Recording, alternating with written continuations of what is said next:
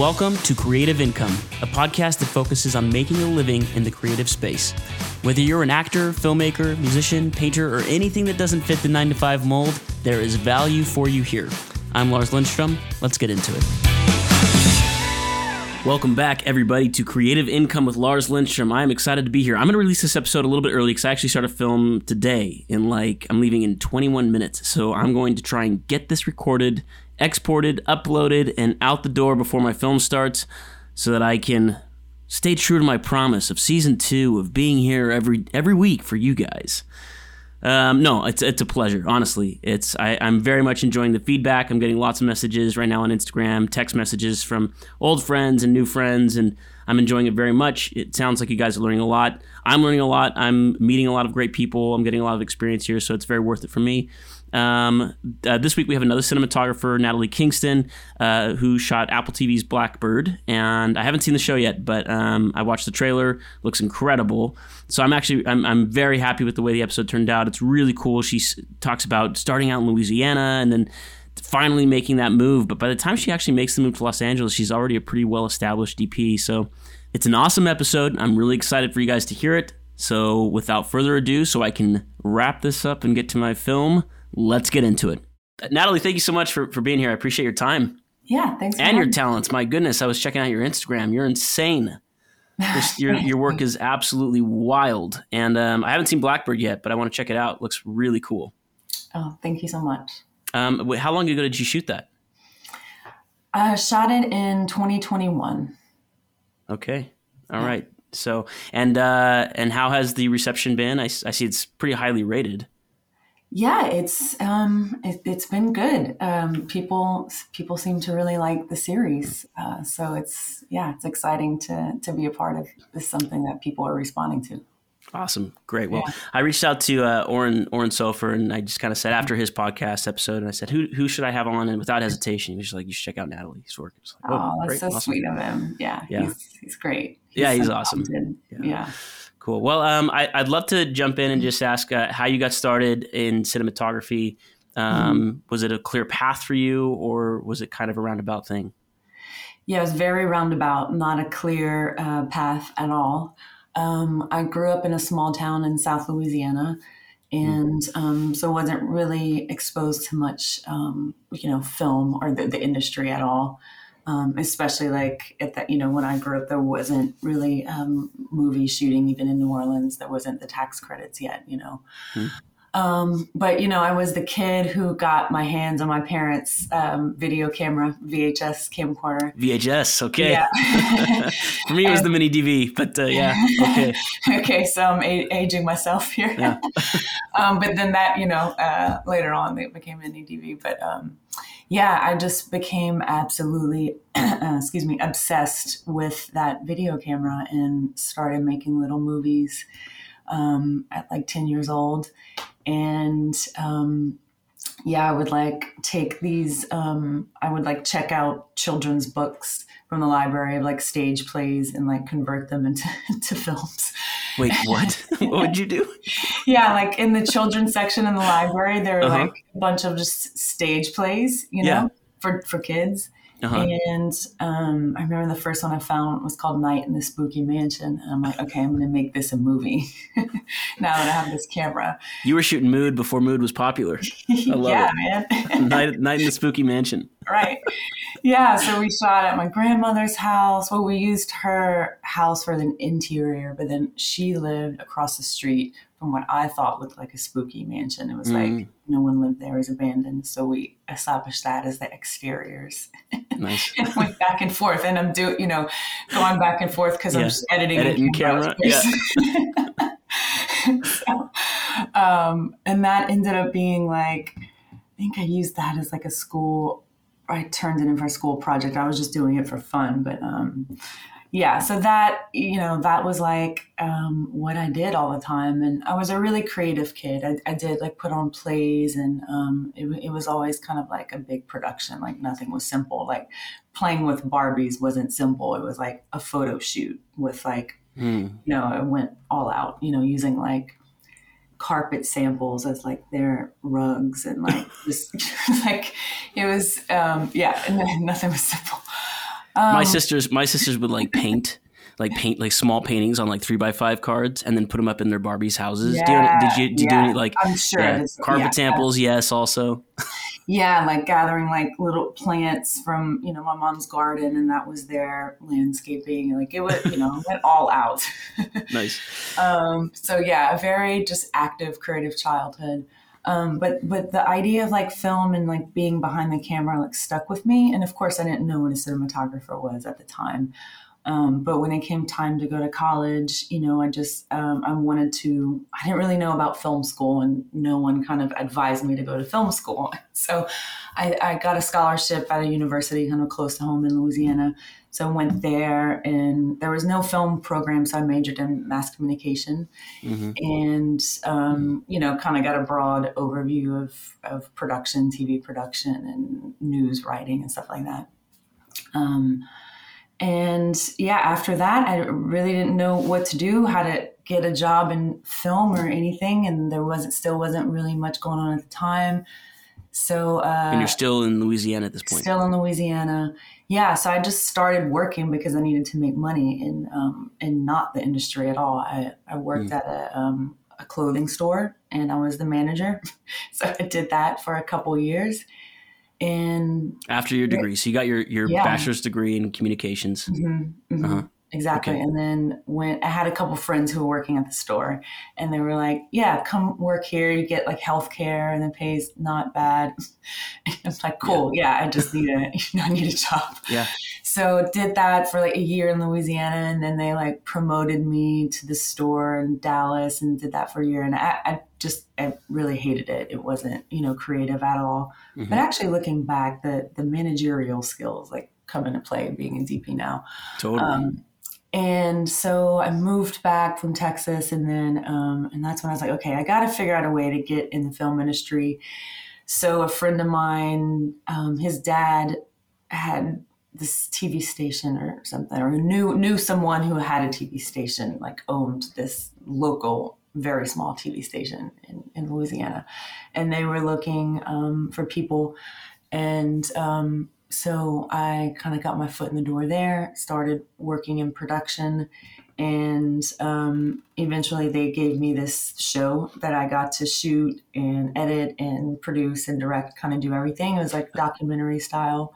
Like a show, like a show for TV, like for that Yeah, local station. Yeah, and this okay. was kind of like a local access station. yeah. know? Okay. Gotcha. Yeah, Wayne's so like locally Perfect. made programs. But Yeah. you know i had like full creative control so i would just kind of look for weird and or interesting people in the area to interview and do you know and um you know and do it and they just kind of let me run free with it Wow. So that was like kind of my film school because i didn't i didn't end up going to like proper film school um but I Ever? just, i no Oh wow. Okay. so I- yeah, I learned so much. Like, you know, I really learned how to operate a camera, um, edit, and like Final Cut Pro, and um, you know, really tell a story um, Mhm. with images. And yeah, that that experience was really invaluable. And I kind of started freelancing on the side as a camera operator and uh, in live sports. I would shoot football, like college and high school football and baseball, and um, and then started kind of um, that kind of segue. That job came to an end. They ended up closing down the TV station. Mm. So that eventually led to getting on my first um, movie set, and I I met. I got connected with some people, some filmmakers through the show that I was doing at the TV station. And and around that time, film started to come to Louisiana to shoot, so they were making a, a movie there. Can I can I just ask you? Yeah. Did do you see any of that influence, that early ENG docu style shooting influence in your work today, or do you think that Yeah, like, did that prepare you at all for for what you do? Definitely, just those, you know, just being um, kind of being able to react to a situation, like you know, for example, if I'm like, you know, walking and just being able to do a lot with a little. I guess Hmm. that that really gave me that um, skill to kind of see a, a location for what it is and see what's going on naturally, and either you know, rolling with that or shaping it, you know, in a certain way to get what I want, or um, augmenting in in a way. Um, so it just, yeah, it's, um, I think it definitely informs my work for sure. And I think, um, and, and, I'm glad I had that experience, um, you know, to be able to shoot in documentaries and react to, to situations on the spot um, and kind of know what to do, you know, that way. And um, yeah, so where was yeah. I? Uh, yeah, so oh, yeah, so uh, uh, you, uh, film comes to town. It's we were in Louisiana. Yeah. What is is it? Two thousand? What's the what's the year? Do you, do you remember? Um, early two thousand. Okay, so this is after college. Five, six, probably four, five, six, seven, two thousand eight ish. Okay, perfect. Seven, All right, eight. so a film comes to town. How do you know about it? Hear about it? Get this job? And well, because job? I did a little segment on my TV show. I did I shot some behind the scenes and I interviewed all the filmmakers. And, oh, um, smart! Um, Great.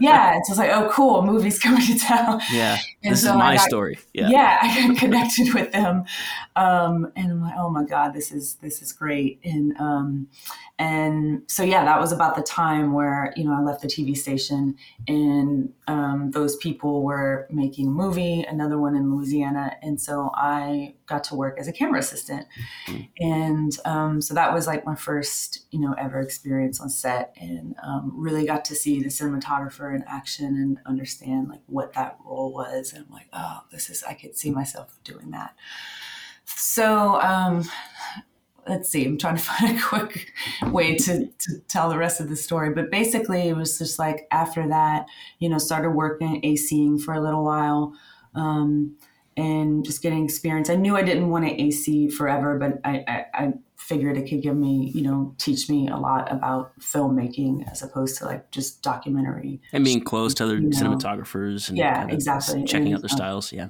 Yeah and then you know kind of did that for a little while but kind of always did a lot of different things i um, I, you know, would shoot BTS stuff for films as well. Mm. You know, um, then I worked as an assistant editor for like a year because I had that editing experience from the TV station. Yeah. And then, you know, um, started shooting short films on the side with friends. And then that, and that's when I really was like, okay, I think I want to focus just on cinematography and trying to figure out how to be a DP.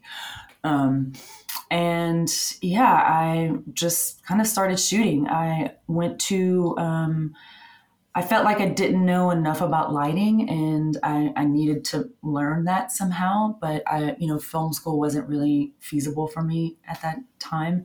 So I found a, a place called Maine Media Workshops in Rockport, Maine, and they offered short term mm-hmm. programs and they did this like three month um, cinematography intensive. And i thought that was perfect for me. You know it it was you know do you remember do you remember how much it cost for the program the three month program? No but a lot cheaper than you know film a two school. or four year program film yeah. school. So it was more affordable for me. Great. And um, i was like oh this is perfect. It was very lighting focused mm. so i just went there for three months and just like just got my hands on lights and learned from these amazing cinematographers a lot. You know, it's they um, they get ASC DPs and gaffers cool. and people, you know, working um, working filmmakers to come in, and that just um, my mind just exploded. You know, so many light bulbs went off, and so when I got back from there, it's just like I made the decision just to focus on cinematography. So I just kind of really just started to shoot whatever I could get my hands on. You know, music videos, shorts. Um, small commercials that eventually led to my first feature documentary and then my second feature documentary and finally my first How, are you renting camera equipment all the while or is this something that you've like yeah so i had a um i won some lenses in maine there was this um comp little wow. short film competition put on by zeiss and it was the zeiss ze yeah, yeah, yeah the Z's, yeah. The, the was it EF mount or do you remember like yeah, the, yeah, the, yeah, mount, okay, yeah. Exactly. So, so Canon mount Zeiss yep. ZEs, yeah. Which, I had, I still have a set actually. Oh, nice, yeah, yeah. Um, so I won those. I came back with those. I'm like, yes, I'm ready. And I had, mm. I owned a 7D Perfect. The Canon 7D. So that's what I used um, like all the time. Yeah. Um, and then if I needed, you know, other focal lengths or zooms or like, well, before that, I would rent stuff on lens rentals, you know, mm-hmm. rent, like, yeah. Canon L series zooms. Uh-huh. like a 24 to 70 24 to 70 70 to 200, 200 what was the wider one? Like the 16 to 35 yeah exactly. Yeah. that was my that was your set. Perfect. Yeah i shot i shot a short. I was so proud of like right before maine and um and i rented those you know those zooms on the 70 and i Perfect. think i had a, a Kino Flo two Kino. So what flows. were you? What were you? man, on those Kino Flos. If I never use a Kino Flo again for the rest of my yeah, life, I'll be so happy. Um, yeah. Oh my gosh, absolutely. Yeah, yeah. forty three hundred, baby. Let's go. Um, yeah, so so how how did you know what to charge um, for these uh, projects? Wasn't charging or, anything. Wasn't anything. no money. Okay, so how are you surviving? Did you um, still have? Good question. Like, um, I was well after. So after Maine, um, so my boyfriend at the time he's now my husband. We um, he was kind of just starting to direct. He was a DP when when we met, mm. and then we wanted to work together. So kind of out of default, I was like, I'm not directing. How about you direct? And so we did this music video right after I got back from Maine, and it went well. Like he he did such a great job, and we were mm. so proud of how it turned out and we're like okay let's keep working like this. And what if we start a production company? And and that's how we can try to make money and you know get like local commercial jobs and stuff. Yeah.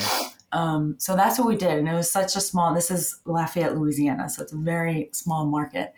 And um, we both kind of had relationships with like advertising people there you know, and these were very small, like yeah, you know, like four person agencies that did like yeah, yeah, or just like, like the the local lighting right? shop or whatever. Yeah. yeah, yeah, yeah, and um, I mean, maybe they were like five thousand dollar commercials, mm-hmm. you know, total.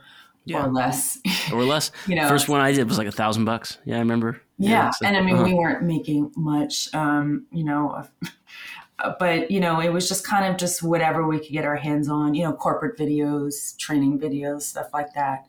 Um, that i remember kind of after we had our company for maybe like a year um, we got this contract with louisiana wildlife and fisheries to hmm. do a bunch of training videos for uh, fishermen in Louisiana. So, like shrimpers and crawfish farmers and crabbers and oyster fishermen, and we would go out fishing with them and and then interview the people who talked about the rules and regulations of fishing. Nice. And, and, are you doing all of this on your 7D and the ZEs right At now? At that time, I think we might have started the project and it was a long contract like that was our bread and butter for a few years mm-hmm. um, it was fantastic because it allowed us to like shoot you know our creative stuff on the side and we never like put it it's i never like put that stuff on our website or something it was very like sure. strategic of course you know um, but what yeah i think we started out shooting maybe on the 5d we might have upgraded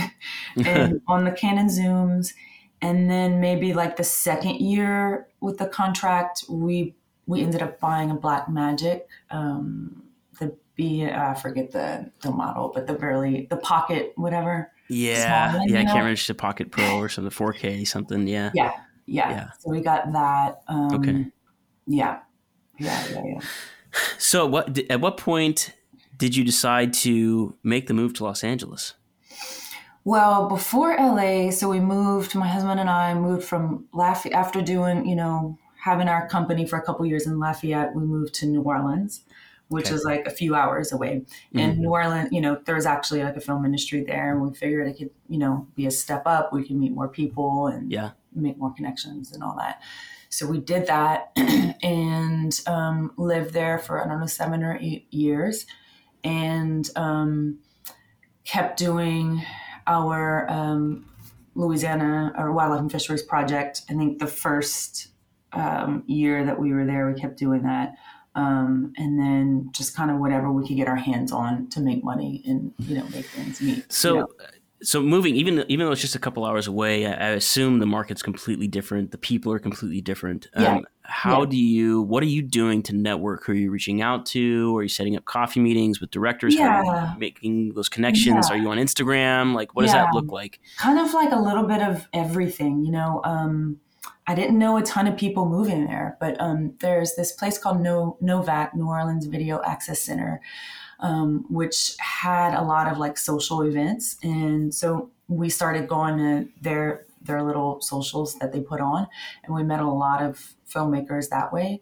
And there were a few that really, you know, we really connected with, and we're still friends to this day. Awesome. A director that is a very good friend of mine, and uh, we've shot I've shot so many of her films. Mm. Um, and and then it just kind of snowballed, you know. Um, I, you know, got my name established as a, a cinematographer, and um, yeah, it just, you know, one short film would lead to another. I shot a lot of shorts there, um, and then I happened to meet um, Sam Pollard, um, who he was Spike Lee's editor for years, and now he's a director, and he mostly directs documentaries.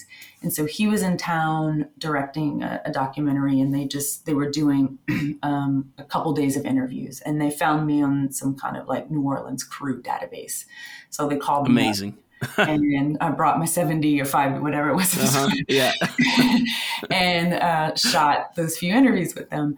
And it really went well. Um, he liked me, and so he, shortly after that, he had a um, another feature doc that he was directing on uh, civil rights and uh, blues music.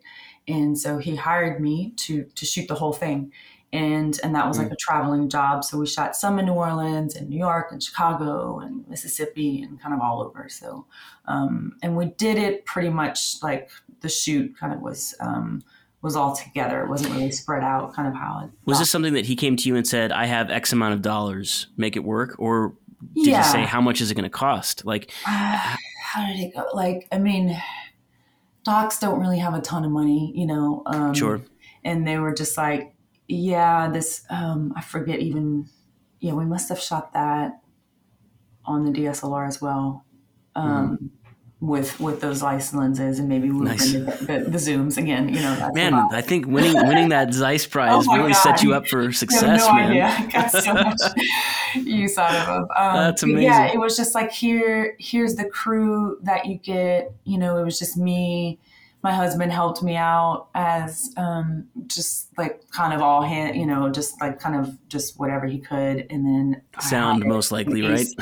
What's that? Sound most likely. They had a, a proper sound. Did they? Okay, great. Yeah, a proper yeah, little person. Zoom H4n as well with like yeah, a yeah, exactly. No, he had a he was a legit. Okay, good. Yeah, person. good, great, Yeah, great. um, but I maybe had like two people on the on the crew, you know, with Yeah. two cameras rolling. So my husband Okay. would come and up and just help me out with nice. whatever, and then maybe I'd get an AC and um, Uh-huh. yeah. So that was kind of the vibe, and that um, that doc um, it did really well, and um, then you know I kept shooting just whatever I could in between. And then that led to another doc with um, the the producer and editor of that blues doc with Sam um, and so she was she was directing this one, and that was called Bathtubs Over Broadway, and it was about industrial musicals, and Oh, wow. um, yeah, we went around, you know, same thing. Just I shot probably like a third of it. There were a couple other DPs on that, um, just because the shoot was so spread out. Yeah, so it was just kind of like all these projects, you know, kept leading to the next one, and then my network just kept expanding. Um, All the while, are you and I and I kind of I, I keep coming back to this. Are you saying yes? I'm I'm seven fifty a day. I'm thousand dollars a day. I'm Yeah, fifteen hundred a day. yeah. Like, are you the one setting those rates? Like, like how much do you Yeah. charge? Like when they ask that question, how do you how did you start setting those rates? How did you know what to say? And how yeah, how did you figure that out? I feel like 800 a day was like the magic number for a long time. And Okay, I don't, yeah. honestly, I don't know where that came from. Maybe I talked to someone or something, but yeah, they're like, what is your rate? It's like 800. And then sometimes they'd be like, well, we only have four or five or whatever. And, Sure. you know, sure. Yes, of course. Of course, yeah, great. yeah. So that was like my rate for a really long time. Um, Mhm. Until I got the, and of course, I don't have an agent, you know. Yeah, at this Um, point, yeah. Then you know still living in new orleans i meet um, a director i think we got connected on facebook and his name Who? How did you reach out to i him? think he reached out to me Do you remember why or how? How did he know? I think i was like posting work you know Mm, on facebook and instagram and maybe he Mhm. stumbled upon that so he Mhm. sent me a, a dm and was like, "Hey, you're you're in New Orleans. I am too. Would love to get coffee, and maybe we could work together on some things. I have some personal projects." Cool. And his name was Jeff LeBay, and he's a legend. Well, was he's no longer with us, Mm. sadly, but he was a legendary commercial director. Okay. Um, and so we met. I'm like, what, what does he want to do with me? I'm like, I don't, you know, I'm like nowhere near that level. And um, yeah, we met up at a coffee shop and really hit off. And I was just so inspired by him. He was Hmm. just, just made up. Every bone in his body is just, just creative, you know. And he was just oozing creativity and ideas. And we're really aligned on so many things um, and he had you know he was trying to do more of like his own narrative films and you know he had done so much commercial work and still doing it but he was really focused on like writing and directing his own stuff and so he was interested in me like helping out with that um, and you know not too long after we got connected he had um, a commercial that was shooting in new orleans so he's like you know i want you to shoot it and i'm like and this was a huge opportunity for me. You know, this was like an international commercial, you know, Wow. with a through a legit production company that he was with and um, legit ad agency and um, and that's where like I made the most you know, I've ever made. And that, that was maybe like I don't know, twelve or fifteen hundred. I remember the producer was like, sorry, this rate is so low. I remember the first time And that happened to me too, man. It was the best. Oh yeah, yeah, totally. Yeah. Yeah, Super yeah. low. We only like, have three days of prep at fifteen hundred, and then Yeah. the shoot days two days. I'm so sorry. yeah, you'll walk away with nine thousand, and I know it's pennies, but yeah, or whatever. And. I'm like secretly like, oh my god, this is oh my god, this is so much. This is crazy. And they're like, do you have an agent we can talk to? I'm like, no, no, I don't. I'm in yeah, that rate between. works. That's totally fine. Yeah. And um, that, yeah, that was a huge leveling up for me, you know. And uh, the, What'd you shoot it on? Do you remember? the uh, Alexa Mini. Oh, Alexa Mini. Okay, so this was probably then. What year? 2014, 15? around then, yeah, Okay, Yeah. yeah. Yeah. And I had established a relationship with Panavision um, before, a few years before. Um, What uh, Panavision? What division? In Panavision, New Orleans. New Orleans. and perfect. I Yeah. met, I met, um, I met someone there, Kevin Gahuli, who, who's the lens person in New Orleans. I was shadowing Michael Goi on America, American Horror Story in New Orleans. And he, um, Kevin just came on set to, I don't know what he was doing, um, with to, I don't know give deliver some lenses or or do something pick something up and uh, Michael Goi introduced me to him and um, Kevin gave me his card and so I had a short I was shooting a couple months later and um, I reached out to Kevin I'm like hey I'm interested in you know some gear I would love to and I really wanted to just like step up in gear and like and Yeah. I guess by that time we were kind of renting like uh, red scarlets through Mhm. lens rentals. Mhm. Um, we Yeah. were shot like a short on that and maybe a couple other projects. And so I was like, you know, it'd be great to just step up in camera and maybe use some Panavision lenses. And, um, and so he, he connected me with, um, with like the vice president o- over there. And, um, and I remember I just sent him my lookbook and like my vision and everything in the script, like everything that I wanted to do. And they're like, yeah, this, this looks great. We believe in you and we'll, we'll help you out for this one. Um, yeah. So so yeah, no, I I love it, and I what I'm taking from this, and I've heard from a few people actually get some some of them getting some of their bigger breaks by having relationships with, with different rental houses, and Panavision kind of being the king of rental houses. I, I think that also that also helps. So so my experience has been I own gear. I I'm a Mhm. total gear slut. I just I love it all. I love, I've got Alexas. I've got Alexa Mini LF. I've got I mean, Signature Primes, Ultra Primes, Vista Primes, Anamorphics. Like I, Oh, I wow. love, I love. I, I'm a rental house, yes. But the disadvantage to being a rental house is I don't get to make those connections. I, I'm Exactly. not, I'm not prepping at Panavision when the DP that's shooting such and such comes through. You know what I mean? so it's just Yeah, like, exactly. like talk to me about that, how that those relationships have helped you. I mean, I, I mean, you just did. You just, you yeah, just told no, us exactly oh my god. Panavision has been huge, you know, and that and that was like kind of a big reason why I never wanted to own a lot of gear because I always wanted to keep that relationship um, because I just saw how um, mutually beneficial it, it was.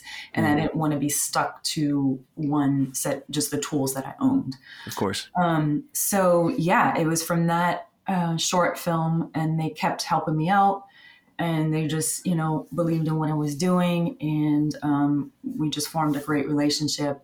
And eventually, you know, they introduced me to the people at Panavision Hollywood and Woodland Hills, and um, so now you know I have a great relationship with them, and um, yeah, I've been working with them ever since. You know. When did you when did you move to Los Angeles? What year? So uh, I haven't been here in a while. It's 2020. Oh my gosh, what a year to move. Yeah, I know. We had um, made found a place and everything like right before the pandemic, and then um, signed the lease and everything, and and Which is an advantage, right? Like kind of. there there was some silver lining. It was it was actually nice, like not working and just having the time to move across the country and focus on that and settle in and unpack and you know do all of the domestic stuff. At this point, are you are you signed to an agency? Do you have an agent? Yeah. So Okay. I guess it was shortly after that commercial with Jeff um, that I got an agent. How did that happen? Um, they had reached out to me um, out of the blue, and I'd met with an agent um, a couple years before that, and I just wasn't ready. You know, this was a different agency. Yeah. And um, yeah, they had just reached out and wanted to meet me, and so, and I was still living in New Orleans. Mm, Who was the agency?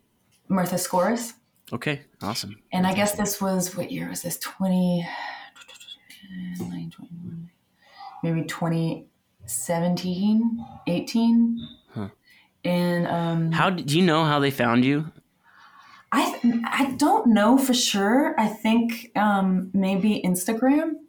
Hmm. I would say, but I, I don't. know Facebook and for sure. Instagram, man. Making yeah, I know. Instagram has been a, a huge tool to just put, my, you know, just like an extension of my website and um, just to put my work on there. And um, so I'm, I'm guessing that I actually never asked them. Yeah. But um, yeah, so they they were my first agent, and so I was yeah still living in New Orleans. And then it got to the point where I was just kind of not really working in New Orleans, but living there and then just, you know, flying out around.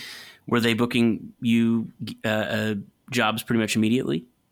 Um, yeah, I think I mean it took it took a little while to like build up. You know, it was a lot of my contacts at first, of course, like it goes Yeah. for everyone. Um, and then it just builds upon that. Yeah. Yeah. Great, that's awesome. And so, are you still with them? No, I'm not. Okay, all right. Who are you with now? Uh, WPA. Oh, even better. Great, awesome, good for you. Um, so you you moved to Los Angeles in 2020, and you're doing mostly commercials at this point. Are you starting to do, to do more films, feature films? A little bit of Um, both. yeah. By that time, um, okay, so 2020, yeah, I shot um, four features and the two docs and yeah, commercials, lots of commercials, Okay, some music And- videos. Yeah. and you guys are, are and your husband all, all the time. What does he do uh, as So well? he's a director, and um, he. So I shot his first film called Lost Bayou. We shot that in Nice. um, back in Louisiana, back home. He's also Perfect. yeah from Louisiana. Mhm. Okay. So you're in Los Angeles, and are and you're it's a brand new area. You've had some connections, obviously, with Panavision, maybe a couple other directors, producers from flying out and, and booking some of those commercials. Yeah, Um, what's what's next? I mean, we're we're heading into a global pandemic. Um, yeah. I mean, and- luckily, I yeah. think, and that's why I waited so long to move here. You know, we had kind of been fighting it for a while.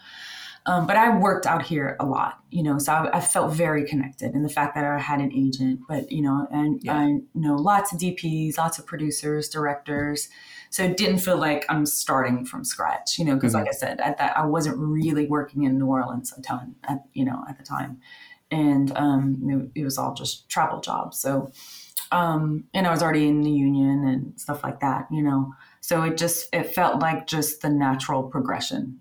And um, I mean, yes, it was scary because it's a pandemic, but that was just scary anywhere, you know. Sure. Um, then yeah, so we didn't work for a while because no one was working, and um, then the very eh, I guess things started to pick up later that year, you know, as they did for most people. Um, you know, and all, and narrative film was always always my focus. The goal. You know, and always a goal and always the thing that just got me going.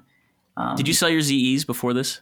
I'm yeah. I'm so right. Yeah. So it was like right before we moved. I sold them. Yeah, and the, and the 5D, the 7D, you you sell uh, all your equipment? The 7D ended up just breaking down because we just beat it to you shot it to death. Yeah, I think we Oh. still have the 5D. Oh, cool. Um, You guys you use it as a viewfinder here and there. Yeah, right, exactly. Yeah. um, we don't, we own like a red, um, oh my God, I haven't, um, I guess it was Scarlet that we, is there, was something come after Scarlet? There was like an? Epic and the Scarlet, the Scarlet W, and the. I mean, Yeah, there's. I, there, the honestly, I have. There's so many. Okay, great. Yeah, Scarlet We- W. There's so We many. Yeah. bought that in New Orleans and we kind of used it for like a year or two and then sold it just to be able to have it for personal projects. Do you um, own any equipment anymore? so I own just kind of what I want to have. Um, Yeah. So I own an SR3, Okay. and um, that that that is like re- I don't know, really great to have when we want to shoot 16 millimeter stuff. Yeah, of course. And um, I own a Flanders monitor. Like a little I, 17 or something. I got the new um, what is it? The DM DM25. the OLED one, the 21 inch. Uh, Oh, yeah. the 20. Yeah, I gotcha. Yeah. and before that i had the cm171 the Mhm. lcd one and and that's just you know um, an exposure tool that i like to have just on Same. every set you know Yeah. how it goes um Totally. i own ND filters and Okay. some headsets and an easy Oh, nice. Okay. yeah the female vest and the yeah, Yeah. which i ra- rarely use anymore um yeah so that's that's really it so that's like my personal kit that i'll pretty much take on every shoot Are you still getting rentals on that stuff when you go out, or is it just like, Yeah. nah, they're just like, oh, you are? Okay, great. oh yeah yeah yeah yeah, Yeah. yeah absolutely Okay, that monitor was not cheap No, it wasn't. You're right. Yeah. So is that something that just production knows automatically? It's like when your when your agent negotiates, do they negotiate that for you? yeah they'll be like you know she'll have a kit fee um or this um or i'll i'll i'll tell the producer to like here's what i normally bring on here's how much it costs you know and yeah yeah so every job Okay. So um, what? I, I assume is Black Bird kind of the biggest thing you've you've shot to date. You- Would you Yeah. or, or something that you're most proud of? I guess. is what I'm yeah, yeah Yeah. i think i think so yeah Talk to me about that because now now we're I mean we're going from maybe some indie films, indie docs, to you know maybe a couple commercials here and there to an Apple Plus series with a very large budget, very large crew. Um, what does that look like for you? How does that world change, and how are you able to adapt to that world? Yeah. So I, you know, been just, of course, itching to level up. Yeah, you're Mhm. right. I've done, you know, um, a handful of independent films and um, and larger budget commercials, which I think definitely prepared me for, you know, Yeah. the, like a lot, a lot, pretty good amount of, of those commercials.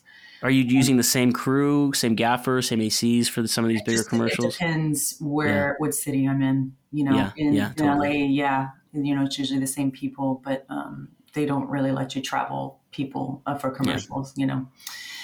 Um, so yeah, so I'd been like going on interviews, like got my foot into the door on, on a lot of you know projects that I really you know thought could be a good way to level up you know bigger budgets you know bigger they were all kind of just like bigger features and a couple series you know and just either you know just lost out or or what have you you know just didn't work out and um yeah so i was really just kind of like when is this how how do i level up you know how, how do i do this and it, you know it's just like Yeah. it was frustrating and um, you know um, Tell me about it, Natalie. exhausting yeah it's like Yeah. you know because you can't you know dps you don't you can't really create the projects you want to shoot especially at Yeah. a bigger level i mean you can like early on of course like that's you know um but yeah so i the Black Bird like literally just came out of the blue um it was early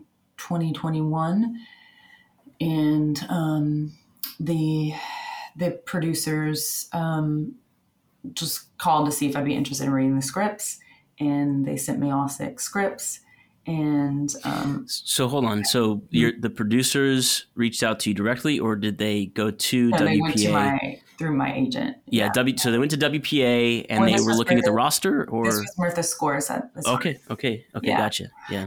Um, and I think it was through like a um, producer that I had worked with who gave my name to another producer um, who was affiliated with the showrunner and producers of Black Bird. So it was Gotcha. a few degrees of separation. So that's how that works, you know. huh. Yes. And um, yeah, and so that's how they got my name. And so yeah, they they called my agent at Martha Scores and um, and yeah, sent over the scripts and read them all. I'm like, oh my god, this this is fantastic. This is r- really in line with what I want to do. But there's like no way.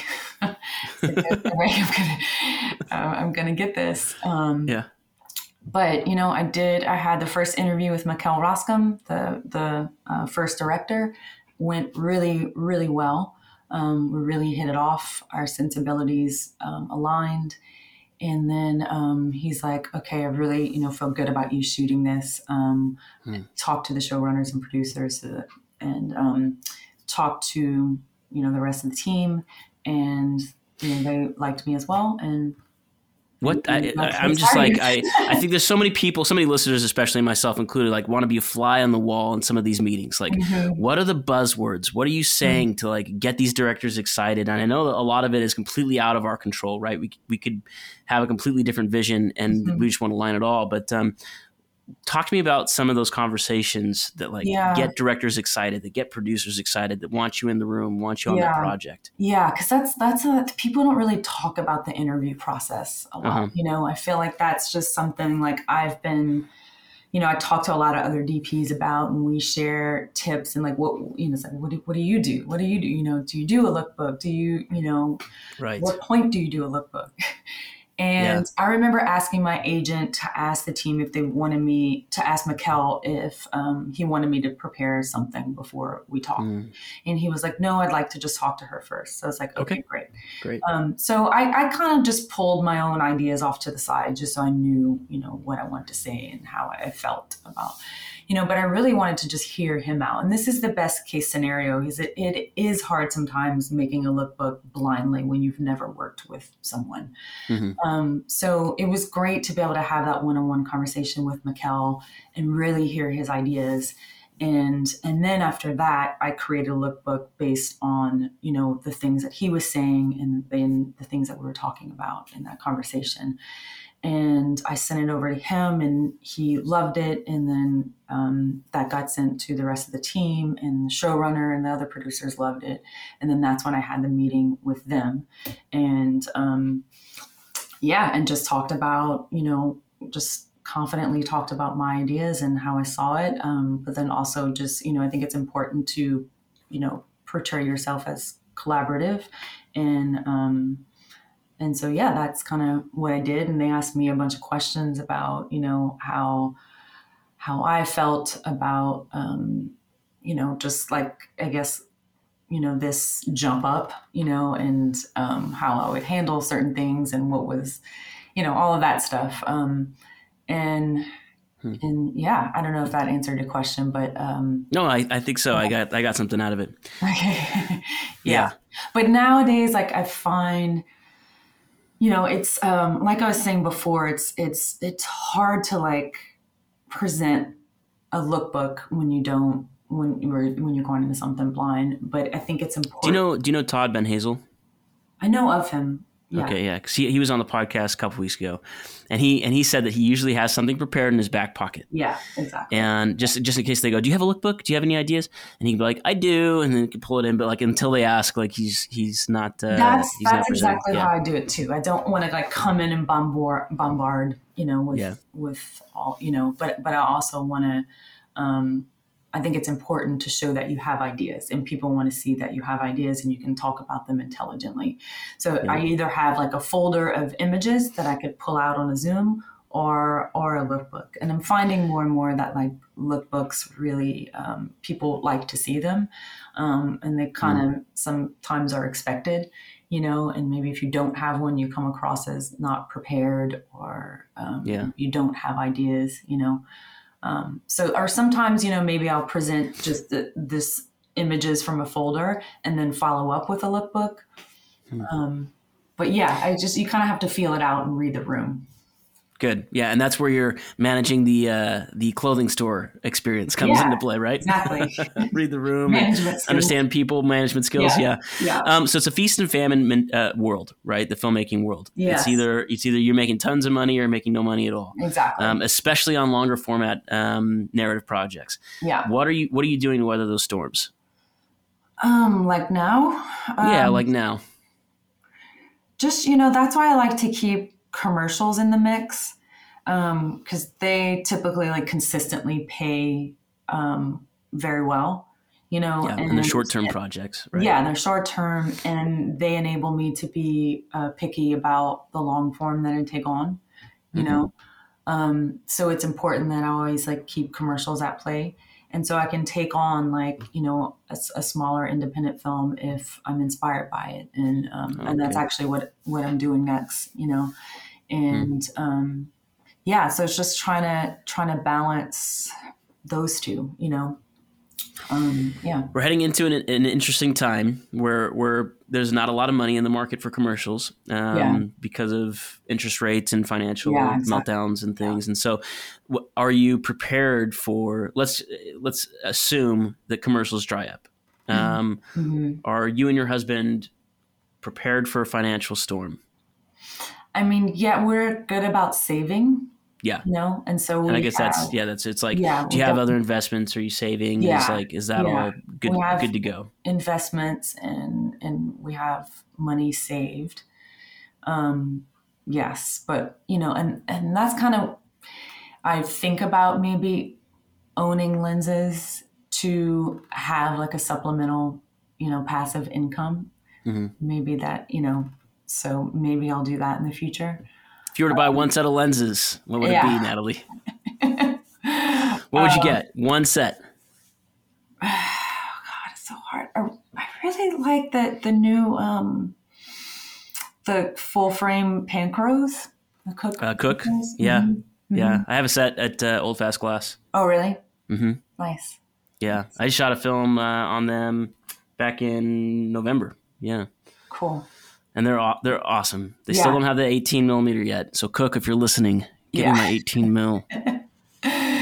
Yeah, yeah, they're Okay. fantastic. Yeah, I they're tested them at uh, Camerimage this year, and uh, Nice. I thought they were really nice. Yeah. Yeah, no, I highly recommend those. That's great. Okay. Yeah. But yeah, I mean, this industry is hard. Yeah, you're totally right. It's like, it's either you're making a ton of money or nothing. so, yeah.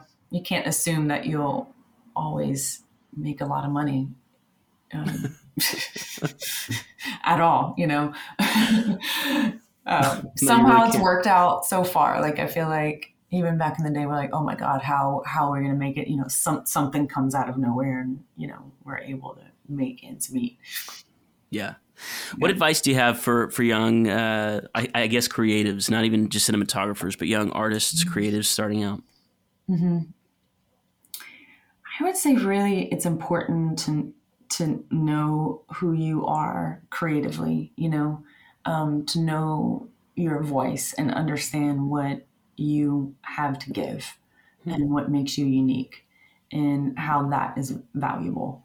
Um, and um, and I think that comes from you know just shooting or just doing your creative work and then also just taking the time to just be introspective and at you know and really asking yourself those deep questions about like you know why why am i drawn to certain things certain films certain artwork and what is it you know and just taking that time every so often to check in because that evolves and i It's think kind it's, of what that's yeah. kind of what Oren said.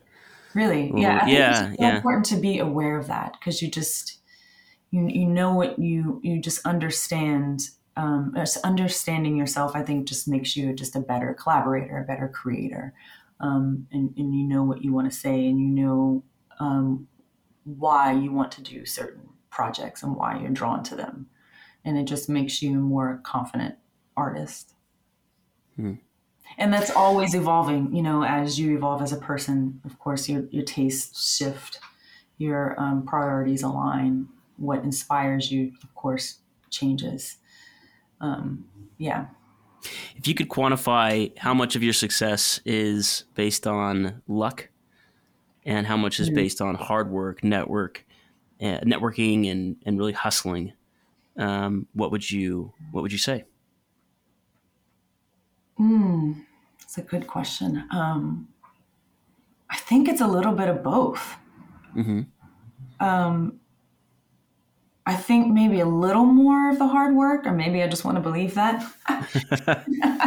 um, but it's also a lot of luck in putting. But but I think the putting in the work, putting in that energy to make your you know make myself a better cinematographer, a better artist. I think the result of that kind of lands you into these situations to meet the right people who you should be collaborating with, if that makes sense. Absolutely. You know, no, I, I, agree 100%. What you put in, you get out, you know, and yeah, a lot of it is just like timing, like who, like I happened to meet Sam Pollard because they found mm. my name on a database, you know, yeah yeah. Well, I'm not going to take any uh, more of your time, Natalie. I really, I can't tell you how much I appreciate uh, the hour that we had, though. So thank you so much for being here, and hopefully yeah. we can we can meet up soon. Yeah, my pleasure. Yeah, it was great. All right, guys, I am literally out the door to go to this uh, to this next film. It's a thriller. It's Lifetime, um, and it's. But I, I'm I'm very happy with the people. The the director is one of my dear friends. Um, and I've, I've, I think my fifth with the production company. So, so everybody's like familiar, and it's going to be a good time. So, Thanks, guys. Please share the podcast, uh, talk about it with your friends, and we'll see you next week.